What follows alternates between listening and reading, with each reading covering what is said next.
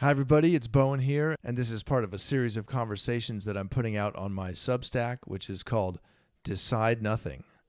Today I'm talking with my friend James Brown. James and I met through the Battery here in San Francisco, where we have both served as creatives in residence and produced events together. After an early career in advertising, he became a meditation teacher 13 years ago. Since then, he's taught thousands of people to meditate and has worked with a diverse range of global companies including Summit Series, Salesforce, TRX, and BBDO. His practice is called Vedic Path Meditation. As you listen, you might scan the questions at the bottom of this page, or at least consider just one, which is, what does flow mean to you? How do you get into flow? And how is flow integrated into your everyday life? I'd love to hear from you after you listen. You can do all the things, subscribe, like, recommend, share, and most importantly, comment right at the bottom of this page. James is someone that I've learned a lot from, a man that I love and respect, and that I continue to want to get to know more deeply, all of which is why I've invited him to be with us here today. I drink beer to improve my mind in all war, help mankind through these dark and trying times. Hey, batter, batter, batter, hey, batter. Flow was really one of the first things that we connected on as a concept, really. That's been very important to me in understanding what I now have come to call the spirituality of athleticism. That's how I approach flow. Of course, lots of other people approach it other ways. And I guess for you, through meditation. Well, it's not just through meditation. I was very interested in flow. I read Mikhail Csikszentmihalyi's book. Csikszentmihalyi. What's great is that he's this wonderful person, has an amazing life story, and wrote a lot. But his name is the opposite of flow. You just have to get into it, man. You got to go with the flow. So I was very interested in flow, and I was thinking about creating another program to complement the Vedic meditation I was teaching at Summit Series. It's sort of like Burning Man meets TED. Yeah. Like you have some lectures, and then Malcolm Gladwell is speaking at a club at 10 o'clock at night, and then there's a roller disco party. Totally, kind of yeah. And so I was listening to these two guys had a break between talks, and they were talking about flow. And so one guy said, oh man, it was so flow. We were in Costa Rica, an ecstatic dance circle, and it was just total flow. And the other guy, as if waiting for the moment he was done so he could one-up him, said, oh, I totally, exactly what you mean. Because we were in British Columbia, heli skiing is virgin powder, and he's literally said this phrase. He said it was flowy, flow, flow, flow. See it. I already rolled my eyes three times. Fuck these guys. Yeah, exactly. Like they're trying to outflow each other. Yeah. And it made me realize that this concept of flow was being seized by peak experience chasers. Yeah. Right? And look, I want as many peak experiences as the next guy. But I have a wife, I have two kids, right? I have and so I'm not going to go ecstatic dance circling very often, and I'm not going to go virgin heli skiing very often. And then kind of knowing what I know about meditation and consciousness, I realized that if that guy heli skiing was wondering if his girlfriend was cheating on him, he would not have been in flow. If the guy ecstatic dance circling was wondering about how his stock portfolio was doing, he wouldn't be in flow. Yeah. That flow isn't necessarily about the experience you're having. It's about the state of consciousness you're in when you're experiencing it. And I started to think that maybe what most people might benefit more from is this concept I call everyday flow, which is these little moments of presence. And if you can string little moments of presence together, then you have a life of presence. Because I think flow, in the democratization of it, if we take it out of the realm of peak experiences, is really any experience when you're engaged in your life, and that can be as simple as looking at it, this beautiful view, and you're not stuck in your head. Yeah, the fully engaged experience. Yeah. So a hug without an agenda can be flow. Yeah. A hug with an agenda, never flow. I hear you. You know, part of what happened there with Csikszentmihalyi's work, I mean, he was describing this state of being that can result from any number of actions or non-actions. But yes, of course, a lot of people picked it up and then began to confuse the doing with the being. Understandably, though, and very importantly, because what he opened up for a lot of people was that there are some ways of doing that can lead more reliably to this state of being that is flow. Well, that can make it more available, I would say. Yeah. And that's the other thing, is that you can't choose to be in flow.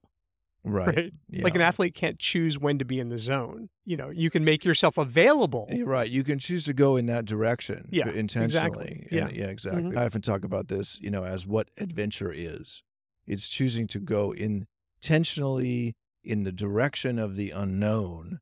And that is one of the fundamental flow triggers. Yeah, exactly. It's because you can't know what's going to happen, but you can't be so perplexed and bamboozled that you're overwhelmed. That's right. You have to be ready, or just ready enough. That's why they call it a zone. Yeah, the zone. That is the zone. Because it has boundaries.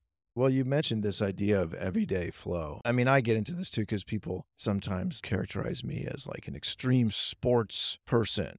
Because you do things that in the context of their lives would be extreme.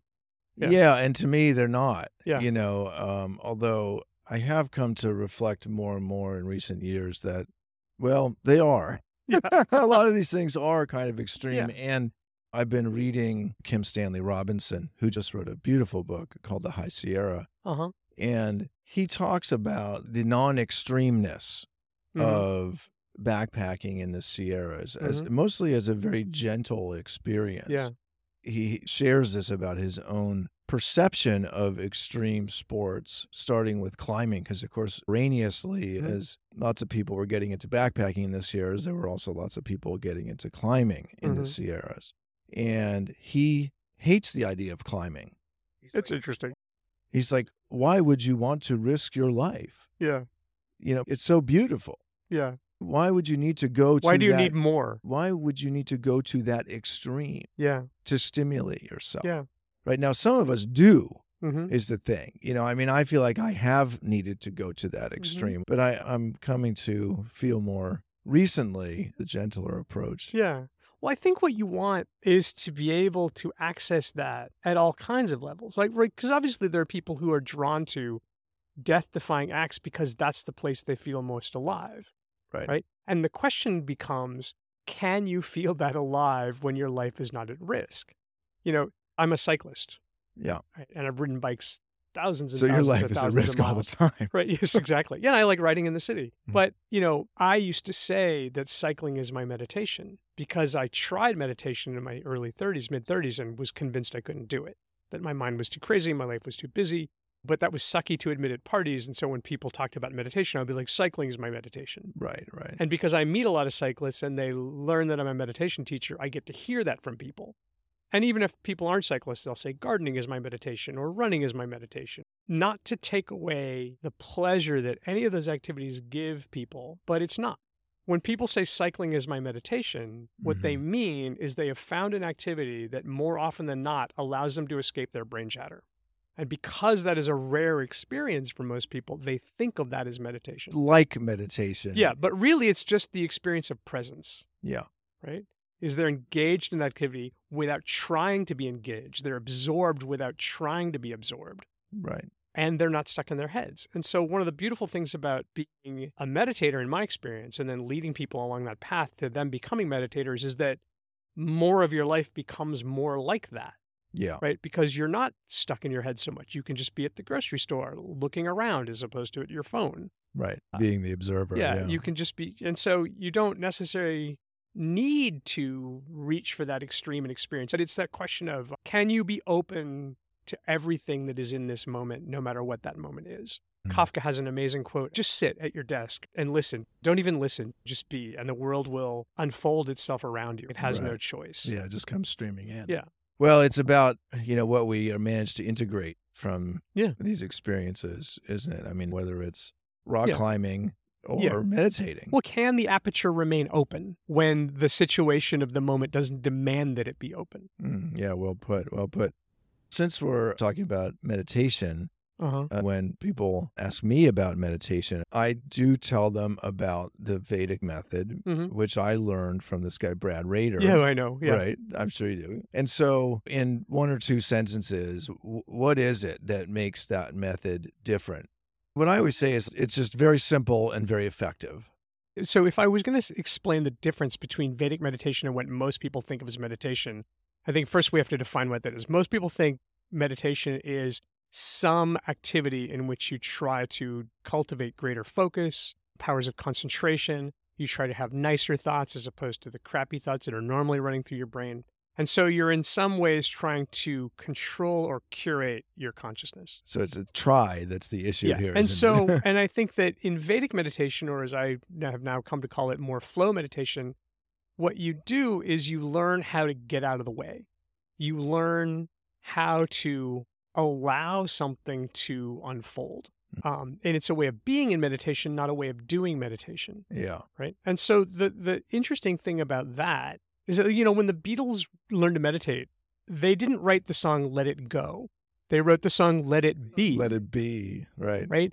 And there's a really interesting sort of subtle distinction there. Nor did they write the song Try to Quiet Your Mind. Yeah, exactly. When you have a meditation practice that's predicated on the very sort of common teaching of acknowledge thoughts and let them go, go implies gone, right? It's implicit in that word. When you instead base a practice around the idea of let thoughts flow or let things be, that means you have to be open to them being there, maybe the entire session. Yeah. And I'm having one of those days where I'm maybe riled up by life and the thoughts just keep coming. Meditation gets very frustrating, and people tell me all the time, like, I'm too stressed to meditate, because they know that they're not going to have an experience that in any way resembles what they think of as meditation. So it's really a pretty radical degree of allowing, which is what distinguishes it from what most people think of as meditation. Thanks. That's helpful. Or maybe intriguing. They'll be like, what do you mean by that? Yeah. Yeah. Well, I'll just repeat what I tell people too, which is that it's simple and effective. Related to that is a topic that's near and dear to my heart, which is intuition. The subtle inner voice, the voice of the subconscious, also the voice of the body. People often report that meditation, for example, has allowed them to get... opens you up to it a little bit more. Exactly. I think that's true. You know, my connection with intuition really began with athleticism, and that makes sense too, because it is the body thinking, embodied consciousness, lots of ways to describe it. So what's the connection for you there, and what's your relationship with your inner voice? So first, I think that although it makes sense for a lot of people, I think it somewhat slants it to think of it as a voice. I think a lot of times people hear it as a voice, and it can come as a voice. It can really just come as a knowing. Yeah, good point. Right? And I think that when people say, that makes sense, right? Well, what sense does it make? Does it make hearing? Does it make touch? Does it make sight? Yeah, feels right. There's a concept that arises out of Vedas, and I'm sure other spiritual disciplines, wisdom traditions, of a sort of coalescing of the five senses into a greater knowing. Yeah. A sixth sense, so to speak. Yeah. And so I think that when people say something makes sense, they mean it clicks, it resonates, and it satisfies that sort of standard. Yes, this is a sense of satisfaction is definitely part of it. And you just know, and sometimes it arises as a voice, but it's that sort of deeper knowing or a non-rational basis for knowledge. Yeah, another way of describing it is knowing without knowing how or why you know. Yeah, exactly. Yes. Yeah. Yeah. For me, it was and still is often physicality and athletic pursuits, particularly in the outdoors, that really connected me initially and continued to open me more to my intuition or my sort of subtle knowing. Is there a relationship there for you with your meditation practice? Yes, I definitely have often sat in meditation and some amazing insight into life has come to me. And I stop meditating and I write it down and then I go back to meditating. Yeah. I differ with some of my colleagues on that. They're like, no, don't interrupt the session. And I'm like, well, because I think what meditation can do and what being outside can do and what taking a shower can do, you know, is make you available to that layer of consciousness from which creativity and insight flow. Yes. Right? Like before I was a meditation teacher, I was a creative director. Right. In advertising. And when you look at the creative process and you can break it down into all kinds of layers, but for the purpose of this conversation, we'll just break it down into three, right? There's the sort of assignment phase where you get the brief, you get the parameters, you know, you understand a little bit about the client, you do some research, you read the brochures, you go on the website, right? That's like fact gathering. And then there's a period in which you sort of have to stop thinking about the problem to be available to the solution. And it's why ad agencies have more ping pong tables and pool tables than insurance firms, because creativity is not a spreadsheet. You can't grind away on great ideas. You have to, whether you're a creative director working on a concept or Archimedes in his tub. It's a kind of a universal truth about the subconscious that you can only go towards it indirectly. Indirectly. And so this principle is why not a single person on this planet says, I think of my best ideas when I am trying to think of them. Yeah. Right? And so that deeper knowing, that path through which insight flows, has to be indirect. And actually, indirect doing, like Steph Curry is the greatest shooter of basketball history, but he doesn't aim at the basket. He shoots it that way-ish, kind of, right? Because he knows if he intends too intently, he's going to miss. Is this something that he has said? No, but anyone who's good, like, you don't aim, you shoot without thinking, right? And so, like, Zen archery is about the art of allowing the string to release without releasing it. You know, it's like that intention is important, but it can only take you to a place from which you can let go of intention. But as much as I talked about it not being a voice, sometimes I think you do experience it as a voice. You know, when I went on teacher training, I was in India for 4 months. At that point, we had adopted our first child, Logan, who was about 4.5 years old. And we were kind of thinking about adopting a second child. And so our profile letter was with the agencies. And while in India, halfway through the program, we got a call to adopt another baby. And it would have required me to end the teacher training program. And so through a series of very sketchy phone calls because of bad cell reception, my wife and I went through this process of like, you know, should we do this? And I said at some point, does it feel like our baby? And she said, no.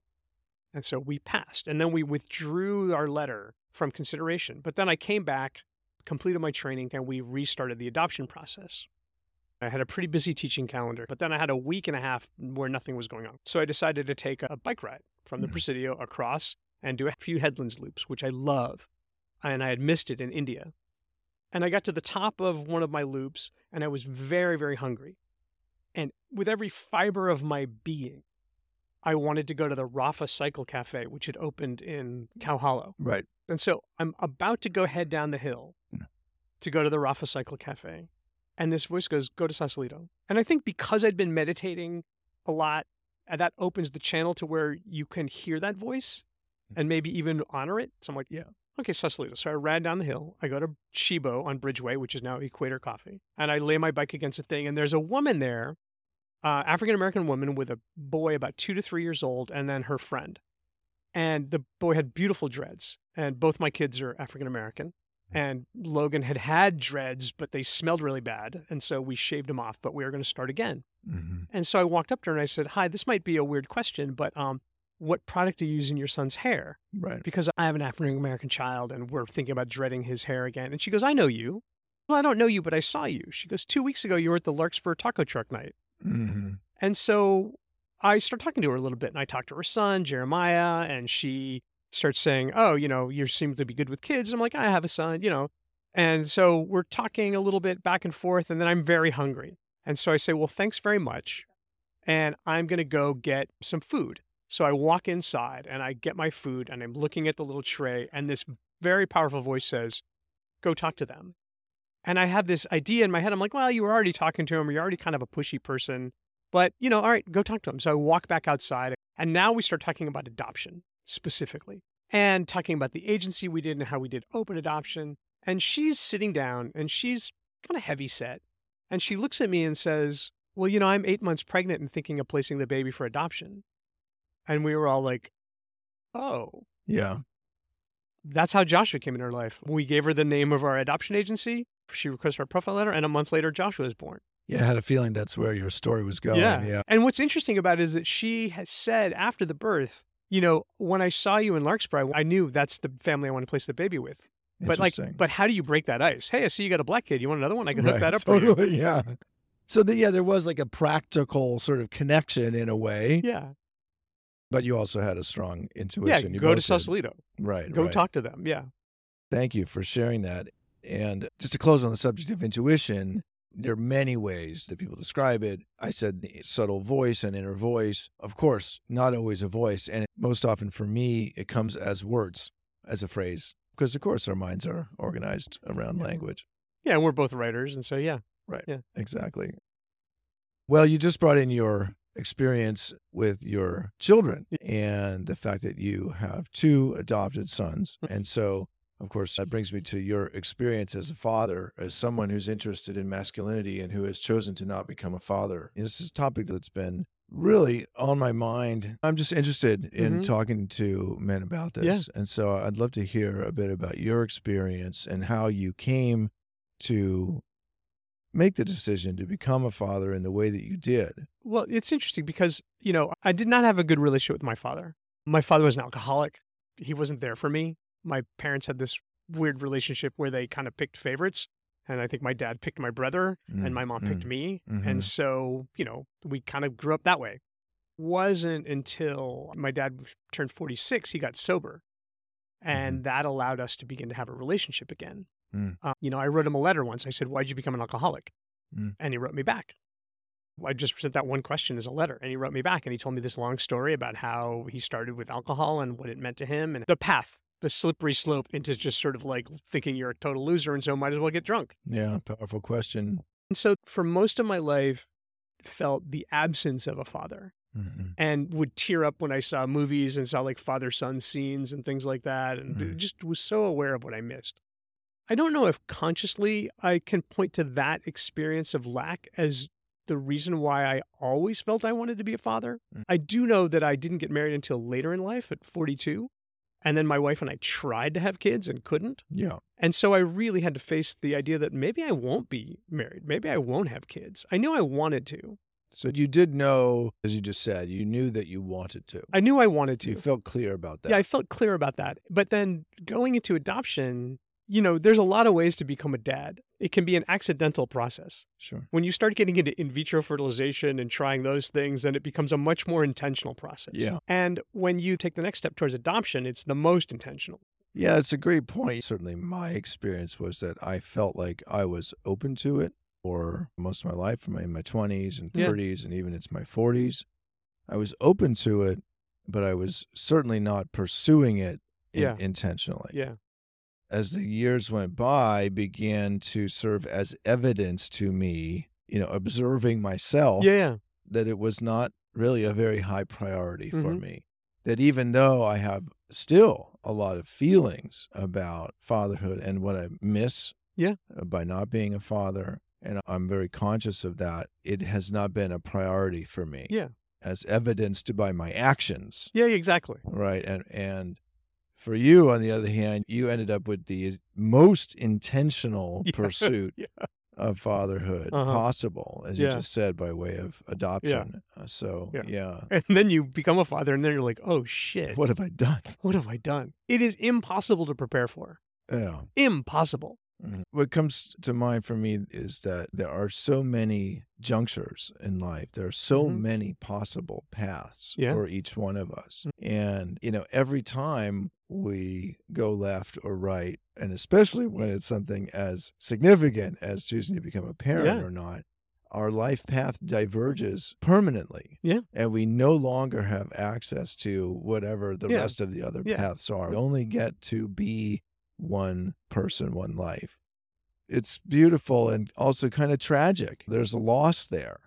I think acknowledging that loss is really important too. In some of your writing, I think you've been really candid about that, like that you didn't feel drawn to be a father strongly enough to be a father, but you're honest about what you've lost as a consequence. Yeah. Right? So often people are unwilling to really admit to what has been lost by the choices they've made. And I think it's really important. Thank you. I agree. It's something that I've been practicing. I mean, not just with the loss of fatherhood, let's say, but in other ways. And that practice has been fruitful. Yeah. And it's also true that I'm still often struck by the pain, the grief of not being able to live all the other lives that I would like to be able to live. Isn't that the thing about travel? Like, travel is amazing.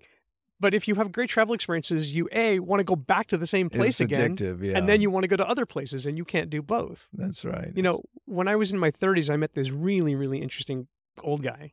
And he had such an interesting life. And he said, you know, here's the thing. every year I would decide to give up something I loved for a year to try something new for a year. Yeah. Or 6 months. He says, because if you're engaged in your life fills up. Yeah. And it is so easy to sort of lean back on habit and comfort. And he says, how do you actually know that you love the things you love unless you are willing to let them go for a while? And that is a really powerful teaching. Absolutely, yeah. As strange as it may seem, to some, I would say that I have loved giving up some of the things that I have loved. Yeah. I really would say the same thing about alcohol. I love red wine and mezcal. I don't drink them anymore. Yeah. Yeah, I like that was one of your questions. Like, do you drink alcohol? My wife and I, when we go out, we still like to have a cocktail. I like the flavors. Yeah. What's really fascinating is that I no longer like being buzzed. Whereas buzz used to make me feel more alive, now it feels dull. Yeah. And I think that has to be as a consequence of doing lots of meditation where everything seems more alive naturally. Right? So we rarely drink. Almost never in the last several years have I ever had more than one drink at an occasion. We drink way, way, way, way less, but we still like it a little bit. Yeah. Two things. One is I would have said the same thing until fairly recently. That is that, I stopped drinking, but I still once in a while would enjoy a drink. And then at some point this year, I found myself thinking about that process and how, for one thing, just how complicated it is to explain to people. They're like, well, do you not drink? Or do you, it's like, sometimes it just depends on how I feel. And it's like, well, no, but rarely, it's really very rarely and whatever. And so I thought, well, you know what? I'm just not going to for a while. Mm-hmm. I mean, like really not at all for a while, even though, again, it's been incredibly rare that I did ever have a drink anyway. Yeah. And so now it's easier to explain because I can just say, well, yeah, I just don't drink. Yeah. Right. Not that it fucking matters what anyone else thinks or knows about my own process. Yeah. But what that gets to, though, is the difference between the freedom to choose and the freedom of not having to choose. Oh, that's interesting. Distinction. Yeah. Which comes into play when we renounce something consciously. Yeah, because every choice requires a little bit of energy. Right.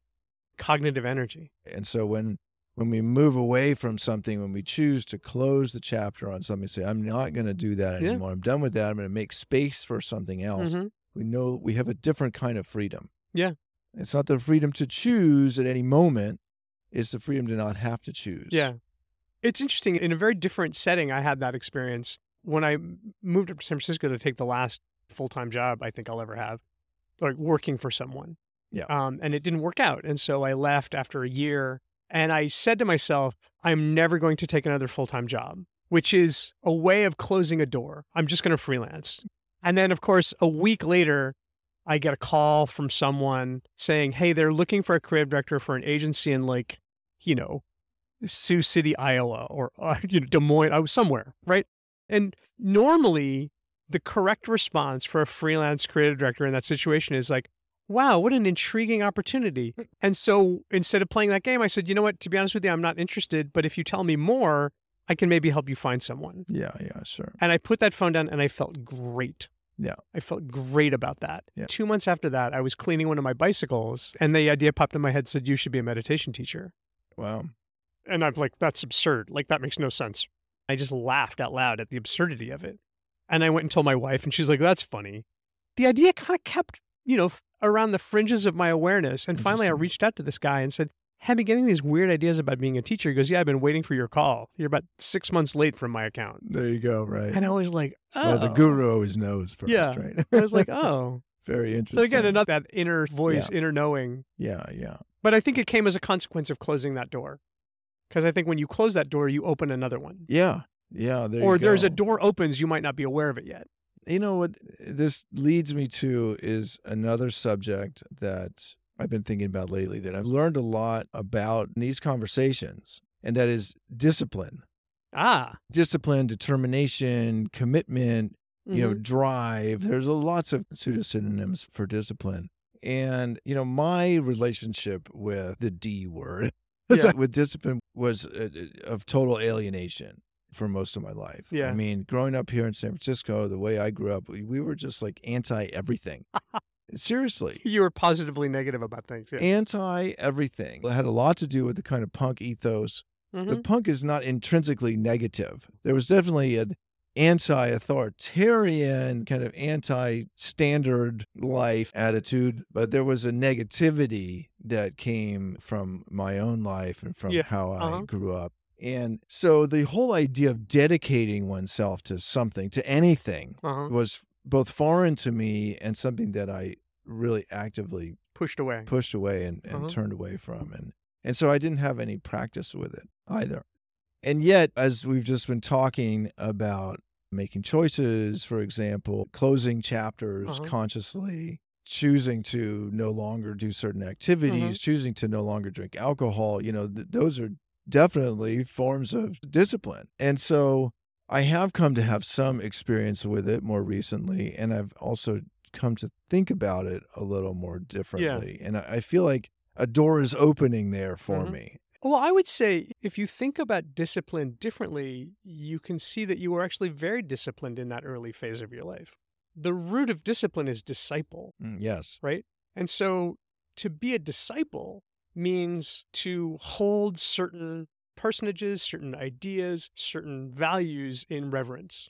And so the question really isn't like, how disciplined are you? Meaning, how much willpower do you have? How much determination? The bigger question is, what are you a disciple to? Yeah, what are your values?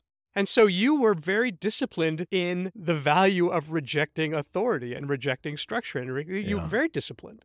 That's true. People are obsessed with their to-do list. And I'm like, what's on your to-be list? How do you want to be? What do you value? And I think that if you can align your actions with those values that you're in a disciple relationship to, then the discipline actually doesn't require willpower so much.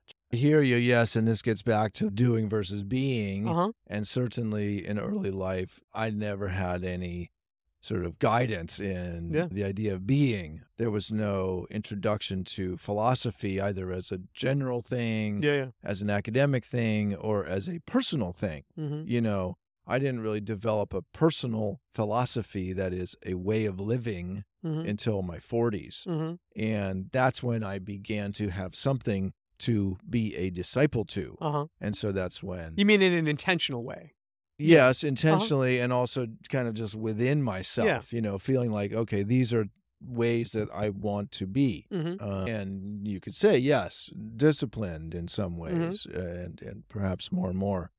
Just to bring this in, another reason that I rejected discipline was because it felt like this kind of macho version of masculine. Right? Like if I just put my nose to the grindstone and, you know, work.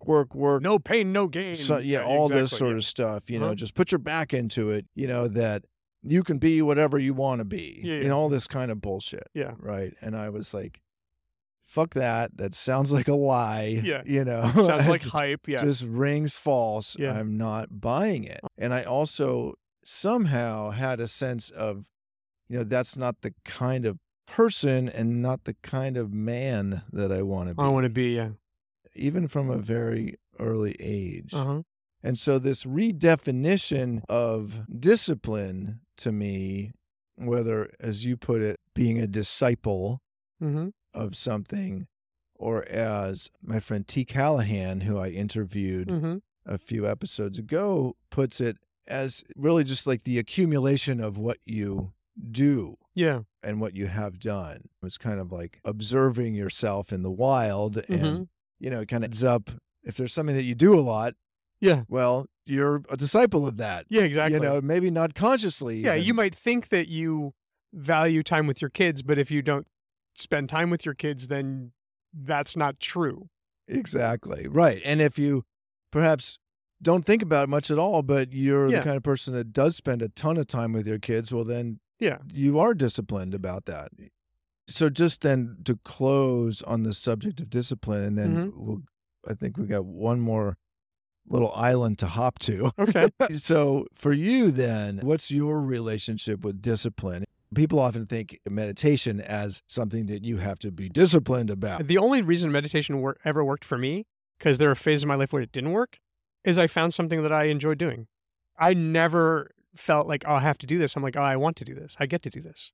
And so it was easy for me to do it every day. In fact, when I became a teacher, I just assumed, because I was an egomaniac, that everyone was like me, and that I didn't really have to emphasize like consistency and regularity and give people practical tips and tricks to you know. Yeah. But now that's a big part of my teaching, how to get people to sort of overcome the hurdles that we place in our day to find time to practice. And so it's a much bigger part of how I teach now.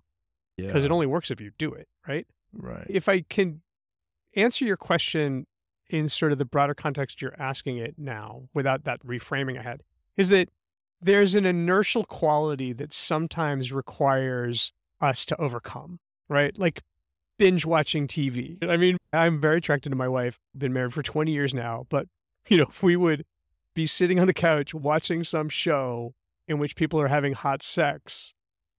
And so you're sitting next to this person. And so the question arises, should we have hot sex? Right. Or should we watch another episode? Yeah. And you're like, let's watch another episode.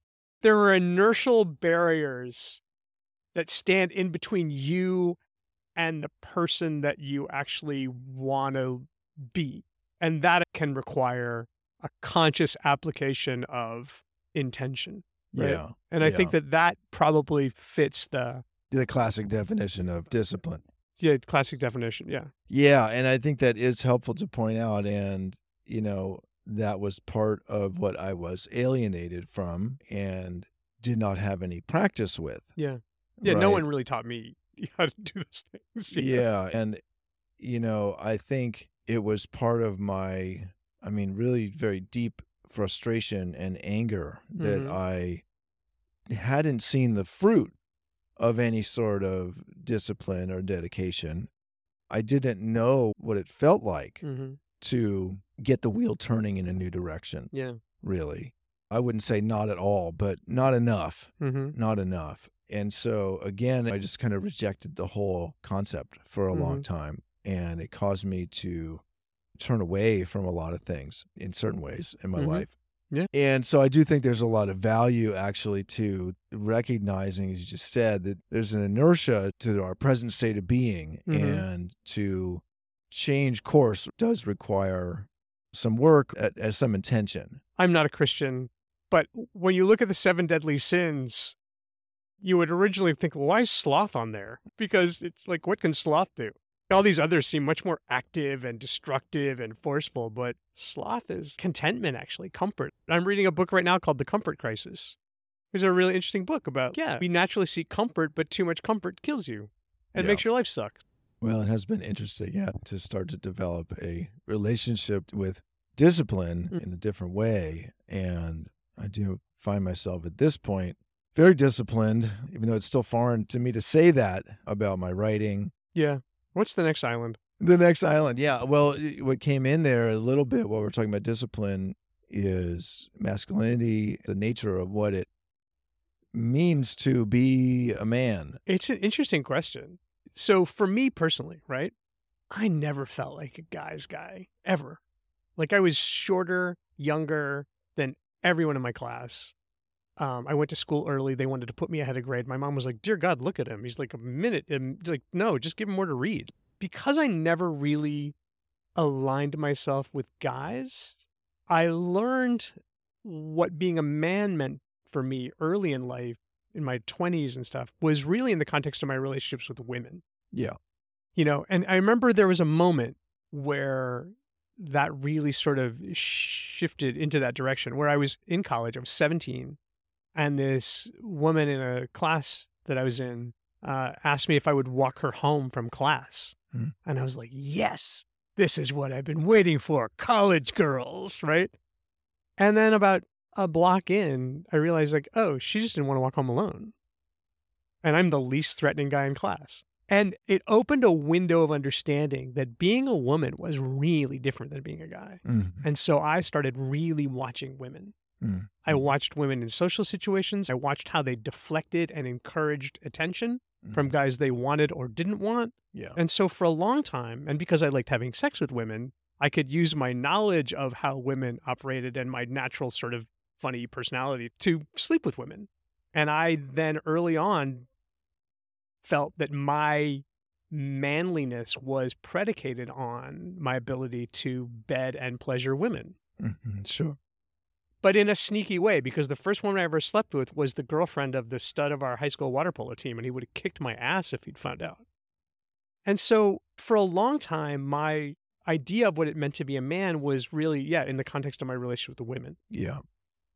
It was about 10 years ago where I started to realize that in my life I've had two types of male friends, very distinct types, and they've almost never been combined. One was a friend I did things with, boogie boarding, rafting, hiking, going out, drinking, socializing. And then I had friends I talked to, and they were very rarely the same person. Mm.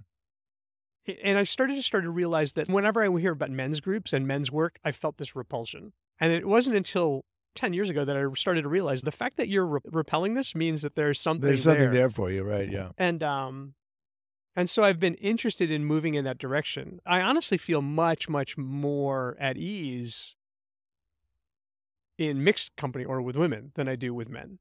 Still? Yeah, still. Yeah, interesting. I haven't really done a lot of men's work. I mean, I have the excuse of being like a dad and a husband and business and all that stuff. The more I talk about it, like even bringing it up with you when I saw the question on your list, I'm like, oh, yeah, this is another reminder that there's an area that you still need to explore.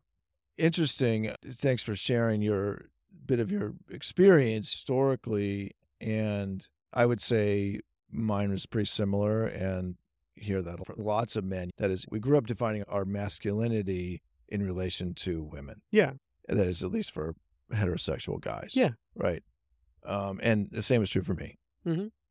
I had male friends that I would, do things with, mm-hmm. and really none of the second type that you mentioned, guys that I would talk to, not really. It sounds like you've become aware more recently of a desire to form or deepen your relationships with other men. Yeah. And you brought up the concept of men's work and this sort of thing. I have done some of this stuff. And I would say, that's a way to do it. Mm-hmm. Also, like, this is a way to do it. Yeah. And so for me, really, I did have a similar realization, also going back about 10 years. I started to become aware that my relationships with other men were missing. Mm-hmm. I didn't really think of it in terms of my own, quote, masculinity. Uh-huh. But as I began to intentionally develop deeper relationships with other mm-hmm. men, with friends mm-hmm. and other people, I did find that it affected my sense of masculine identity. Yeah. Really, mostly just in that it was no longer only in relation to women, and that my identity had another mirror to reflect off of. Yeah. And then as far as what it means to be a man or not a man, on one hand, I think there are lots of differences. And on the other hand, I think we're all capable of everything.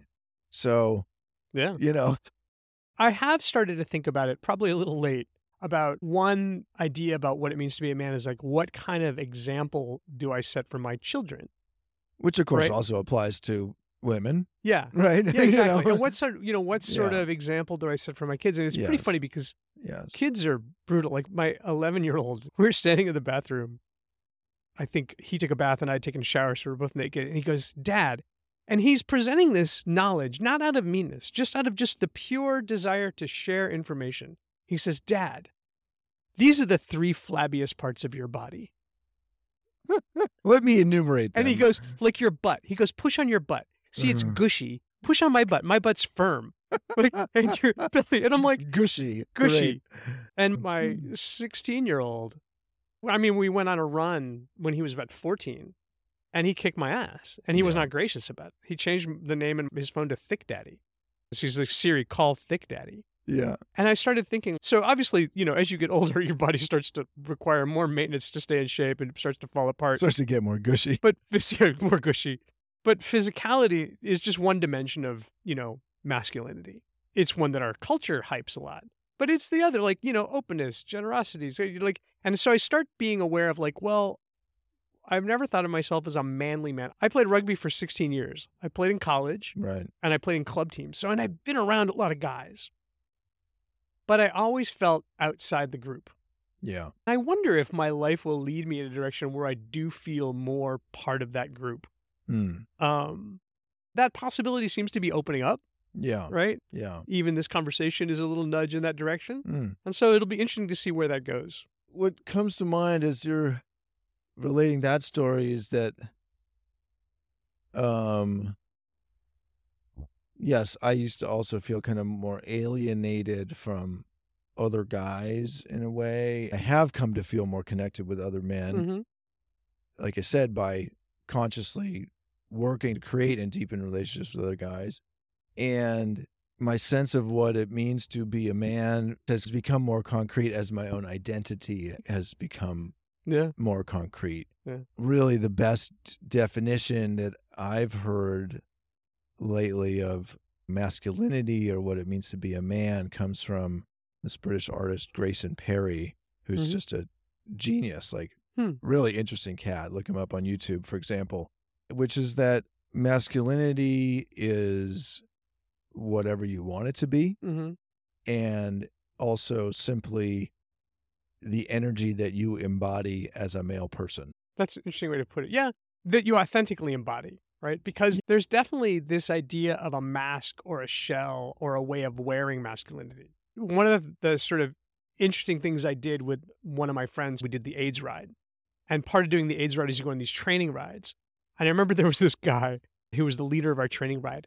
And he was like, just talking like this. And afterwards, we might go get some coffee and da-da-da, you know. And I realized this is very stereotypical. This was his actual voice. And then a truck cut us off. And in the middle of a sentence, he goes, "Hey, motherfucker." Wow. And he just, this booming voice came out. And then the driver looked up and flipped us off, but didn't run into us. And then he looked at me and goes, "That's my big bad butch voice."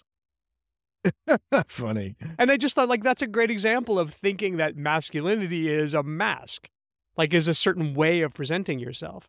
And that we all have multiple masculinities, plural, and that both were authentic for him. What we all have an opportunity to come to as we get older is, well, what is your authentic way of being in the world as a man? Yeah. Right? And the answer there is masculinity is a very personal thing. Exactly. You know? Yeah. And there is no one answer. Right. Right. And it's when we let go of the desire to sort of fill out a certain costume. Yeah. Right? That then we can really find what it means to be a man for us.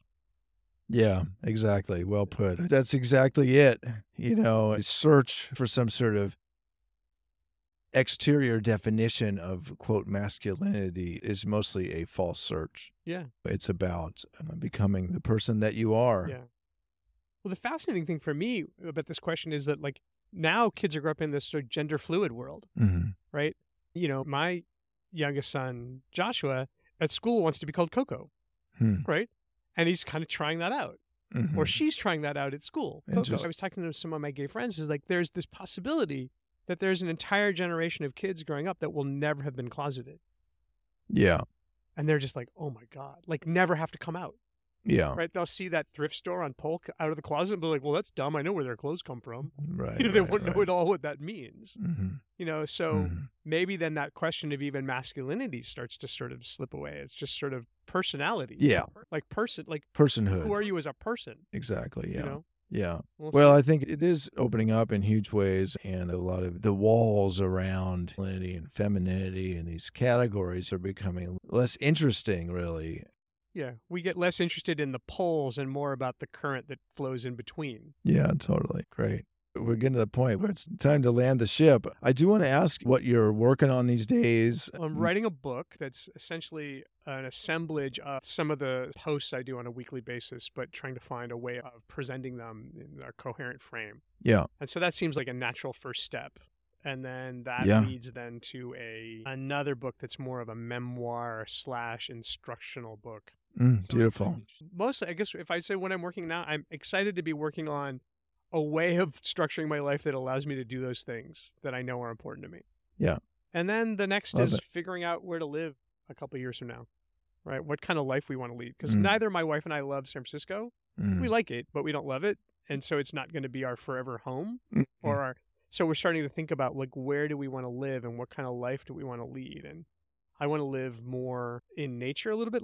I like LA better than San Francisco for all kinds of reasons. You've said in the same paragraph that you'd like to live more in nature and that also you love Los Angeles. And the two just seem like inherently contradictory to me. But from where I lived, I was as close to the beach as I live now. I was as close to the Santa Monica Mountains as I am to Marin. Santa Monica Mountains are beautiful for hiking. There's a lot of nature in LA. Yeah.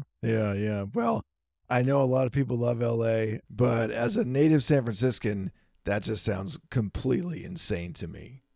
You know, when I first moved here in the 90s, I wrote to The Guardian and said, would you like the perspective of someone who's not in love with your shining jewel of a city by the bay? I'll write a column for you called LA Guy. And they said, no. And they said, no. Exactly. I love it. That's perfect. Well, James, It's been such a pleasure. It has been. It's nice. Yeah, real pleasure. And, you know, again, I am struck with how doing this is such a beautiful opportunity to get to know people more deeply. And so thank you. I really appreciate it. No, thank you. We are men. Men we shall remain. We shall remain men until we go home. We are men. Men we shall remain. We shall remain men until we go home. That was a little snippet of Dan Reeder and I Drink Beer. Thank you so much for listening. If you enjoyed this conversation, please have a look at the questions that I've posed at the bottom of the podcast page and consider commenting with your own thoughts on what we discussed in the episode. Love to hear from you. You can subscribe, like, recommend, share, and comment all right at the bottom of this page at decidenothing.substack.com, where all of my writing and audio lives. Of course, you can also reach me by email or on social media. Thanks again for being here, and I hope you tune in again soon.